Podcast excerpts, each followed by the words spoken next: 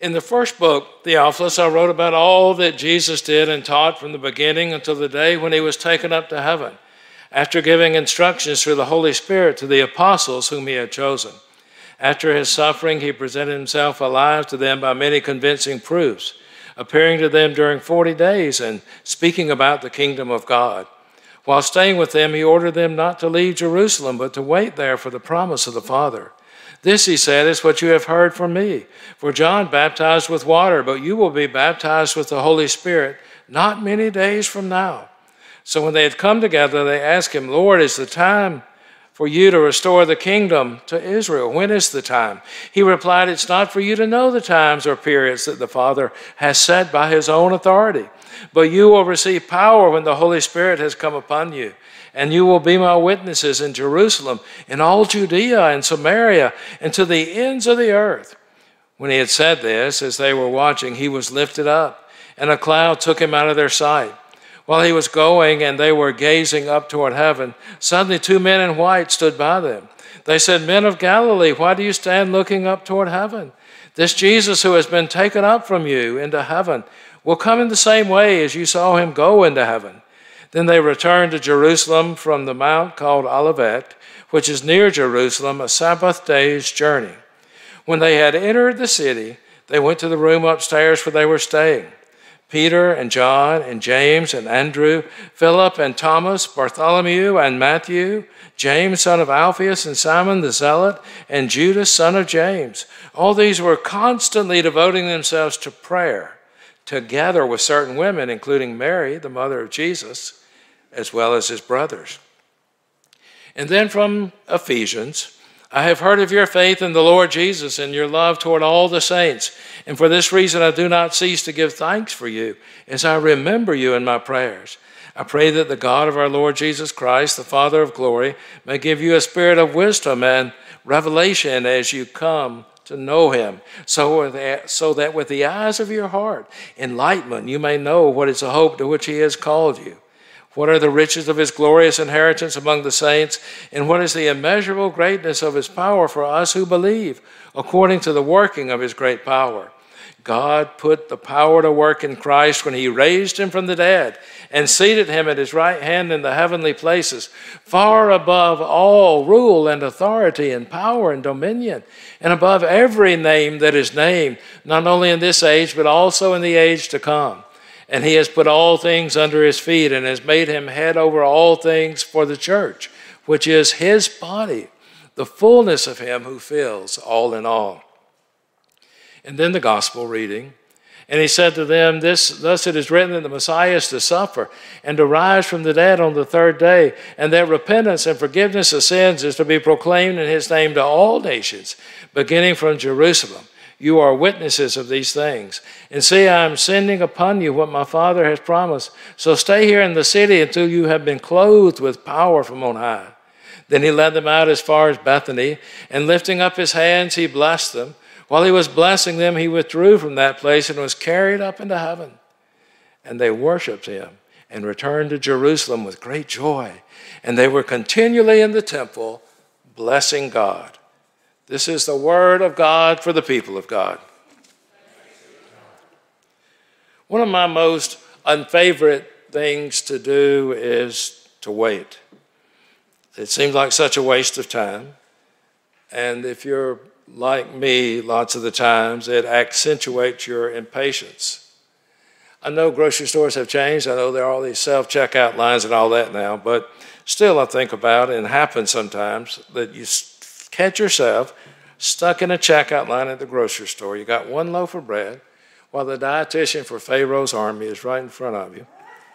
And they unload all of their stuff. And what do you do? You memorize the cover of the National Enquirer, and you might learn something, but probably not. And there's really nothing else to do but wait. And then she takes out a checkbook and you have to protect her from the folks around her who look like they want to kill her. Um, have you ever run around like a chicken with its head cut off trying to get to a three o'clock appointment? Maybe a doctor or a dentist, an attorney, an accountant, somewhere you just had to be. And on the way to the office, you run over two pedestrians, four dogs, three cats, and a possum. And you jump out of the car before it quits rolling. You run into the office, you register, you sit down, you catch your breath, and you wait and wait and wait. Waiting room furniture, for the most part, is designed and manufactured by Boris Karloff Limited, makers of fine torture chamber furnishing since 1898. And the crooked works of art on the wall, the fine art that is hung on the wall, it's a little crook side. It would probably look better if it was turned completely upside down.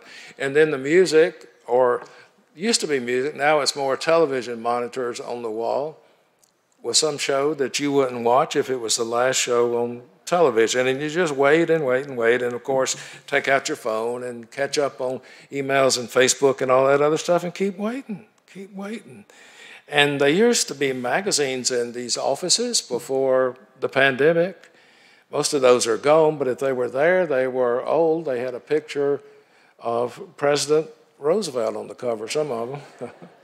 Teddy Roosevelt. And good things come to those who wait, or so I've always heard. And I suppose in some ways, in some places, in some circumstances, there's truth there. But frayed nerves and lost tempers and sore backsides often come from waiting and waiting and waiting. And how many times a day have we told our children or our grandchildren or other folks that we encounter at work or at home or anywhere at school, you're going to have to just wait a minute. But I don't want to Wait a minute, Daddy, I want it now. Gosh, I heard that so much. I want it now. But couldn't that be considered one of the chief slogans of our time? Not just with children, but with everyone. Why wait? You can have it all right now. And it's not just immature children that these advertisers point their weapons toward, it's all of us, you and me. Their arsenals consist of slick promises and smooth words, and we don't even know we've been fired upon until much later given a choice between waiting and having it all right now, for what do most of us opt? How about with our faith? Hasn't this attitude, you can have it all right now, crept into our faith somewhere along the way at, at some level? invaded this realm of our life. We speak of getting saved as if, okay, now we got it. Or it's got us and we don't have to worry anymore. It, we've arrived. It's, it's all done. We don't have to wait. We got it all. We don't have to struggle. We don't want to hear about sometimes growing in grace or striving or struggling with unanswered questions or volatile issues or journeying toward Jerusalem. In our Wesleyan theology, we think of this as sanctification, that process of moving toward wholeness and holiness, and it doesn't happen all at once. All these things we struggle with imply waiting.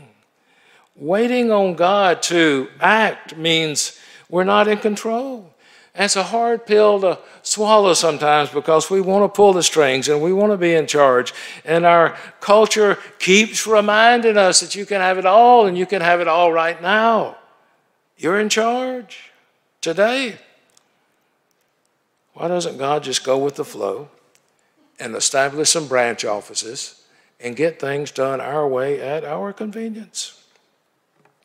Verse 4 of the scripture lesson for today from the book of Acts, chapter 1. And while staying with them, he, he being Jesus, he charged them not to depart from Jerusalem, but to wait for the promise of the Father. oh, me, oh, my. There's that word again. There's that four letter word, W A I T. Wait. Today is one of those transitional days in the church here. It's Ascension Sunday. Actually, Ascension Day was this past Thursday. Ascension Day comes 40 days after Easter. And then 10 days after the Ascension, the day of Pentecost, when the Holy Spirit came.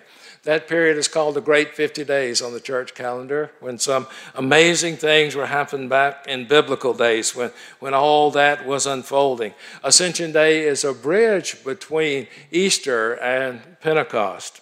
And sometime when you're down in this corner, the last window over here to my left is the Ascension, and a beautiful work of art to remind us of what that's all about. It's a bridge Sunday, just like Transfiguration Sunday becomes that bridge between the Epiphany and Lent. Ascension Sunday, a Bridge Sunday. Ascension Day serves to link Easter and Pentecost. And our scripture lesson for today from Acts is an account of that ascension. Luke is telling the story here. And in a moment, we'll talk about Luke's gospel. Remember, we believe Luke wrote the book of Acts as well as the gospel of Luke. But in Acts, there's an account of what happens there as they prepare for Jesus to, to leave. Jesus' post resurrection appearances to the apostles. They took place during that 40 day period. And don't you know, being around the resurrected Christ, how amazing that must have been for those folk. But now it was time for him to, to return into heaven, to ascend. And then Jesus instructed the, the apostles after he was gone to wait until he sent the Holy Spirit. Um, what was that cartoon I saw the other day? I, I showed it to Mickey. It's the Ascension. It's a picture of Jesus getting ready to ascend back into heaven. And it says, Jesus prepares now to do all of his work from home. So it was, um, but he sent the Holy Spirit. He didn't leave us. He went home, sure to be with the Father. But the Holy Spirit is here to make Jesus known and to be his power and his presence in the world. And that's what you'll celebrate. We'll celebrate next Sunday for Pentecost. The apostles are together again. Jesus is present as the risen Lord, and they're asking that question that they couldn't seem to get around Lord, will you at this time restore the kingdom to Israel? They were looking still for that earthly kingdom, overthrow the Roman Empire. They wanted to be in charge again. And Jesus answered, That's not for you to know. That's to be revealed by the Father, who has fixed that time by his own authority. But you shall receive power, he said, when the Holy Spirit has come upon you and you shall be my witnesses, my disciples. And then Luke describes the ascension like this as they were looking on, he was lifted up, and a cloud took him out of their sight. Jesus had to depart, to ascend, so that he might send the Holy Spirit. He would no longer be physically present with his followers, but he would live with them, within his followers through the power of the Holy Spirit, within this world that he loves within his body, the church, the community of faith, Jesus is alive and, and present. When he was here physically, he could only be so many places at so many times, but the Holy Spirit, all places, all time, the power we need to fulfill our calling as witnesses and disciples, members of his church, the sending of the Holy Spirit to enable us, empower us to do all he's called us to do. So after Jesus had ascended, the apostles returned from the Mount of Olives, or Mount Olivet, as some say, to Jerusalem, a distance of slightly more than half a mile. You know, when we read it, it said a Sabbath day's journey. How far you could travel on the Sabbath without violating the Sabbath law and it becoming work. About half a mile was the set time, the set distance. And then the epistle lessons, Ephesians talks about this. Verse 20 I mean, yeah, verse 20, chapter 1 and verse 20, which God accomplished in Christ when he raised him from the dead and made him sit at the right hand of the Father in heavenly places. So, from Acts 1 and Ephesians 1, we come up with that particular phrase in the Apostles' Creed that we repeat Sunday after Sunday ascended into heaven and sitteth at the right hand of God the Father Almighty. It's very much based in Scripture. But what were the apostles up to in Jerusalem. They went back to the upper room where they had been staying and they waited. There's the word again. They waited as Jesus had instructed them. How did they spend their time in this upper room waiting? Were they reading outdated magazines? Were they listening to music they didn't like? Were they sleeping? Were they like some folks in doctor's office waiting room sometimes discussing the things that ailed them and troubled them? Um, were they staring at their watches and sighing out loud? According to Luke, they devoted themselves to prayer. Every one of us needs an upper room in our life. It doesn't literally and physically have to be an upper room on the second floor of our house or, or somewhere higher. It can be any room. Kitchen table works early in the morning or late at night when we find a little quiet time and alone time. We need an upper room in our lives. In fact, to have an upper room, there are only three things that come to mind. And some of these I got from E. Stanley Jones, and some of you may remember his writings years ago, a layperson who had such an impact on our church. He said we need, first of all, a special time for prayer. It's like anything else of significance in our life. If we don't have a special time that we've blocked out and taken care of, then it's liable to be neglected and not happen at all. In his book, Victorious Living, E. Stanley Jones tells of a great Christian in England. He was very sleepy headed as a youth, but he knew he needed to have a prayer time, and so he decided on early in the morning. And he kept sleeping past his prayer time. He just could not get up and spend time in prayer. So he devised a system, and he didn't have much money. He said, Every morning that I sleep late, I'm going to throw a guinea, a coin, I suppose, into the river. And it didn't take long before he was almost broke, and he decided he better just start getting up in the morning, that it was dumb to throw all his money in the river. So he got up and he fixed that prayer time and that habit in that place and became one of the great spiritual leaders in his generation. We have to have a time and a place. The very quality, the very depth of our life depends on it.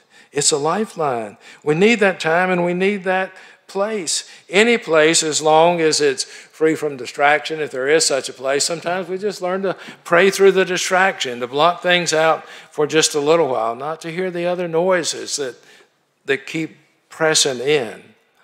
It's not to say that we need to have only one particular place to pray. We can pray at all times and in all places, and I hope we do that. I hope it becomes such a way of life and an ongoing conversation and a never ceasing to pray that it's, it's always with us in some way, some fashion, even a silent conversation with our God. But it becomes habit. And a desire is placed in our heart to pray just like a desire to sleep when we're tired or to eat when we're hungry, a particular place, a particular time, and then that desire. Stanley Jones said, Don't fool yourself into saying you don't need a particular time, you don't need a particular place. You can pray anytime or any place. He said, if you're, if you're to find God all the time, you've got to find God sometime. And if you're to find God in all places, you have to find God in some particular place and that some time and place become the prayer time and the special prayer place. He said, fix them, establish them. And as you do that, you put your feet on the path to victory, something to do while we wait.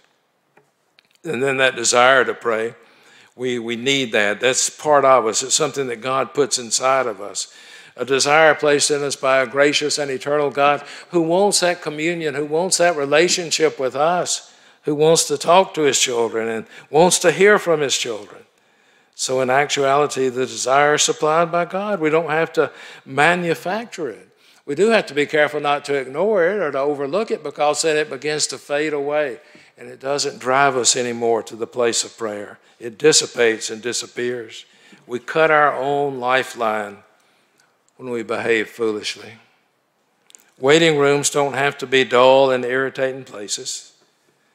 Magazines can be current, music can be lively, furniture comfortable, and the colors can be bright and attractive. We all need an upper room that becomes for us a waiting room, a place where we pray, where we wait to receive power from on high, to receive the Holy Spirit, that we might be empowered to be witnesses and disciples that we might be the church God is calling us to be, especially in this time when there is so much hurt and so much darkness. Upper rooms become waiting rooms, and God speaks and God empowers, and we know the fullness of life to which He has called us. Amen.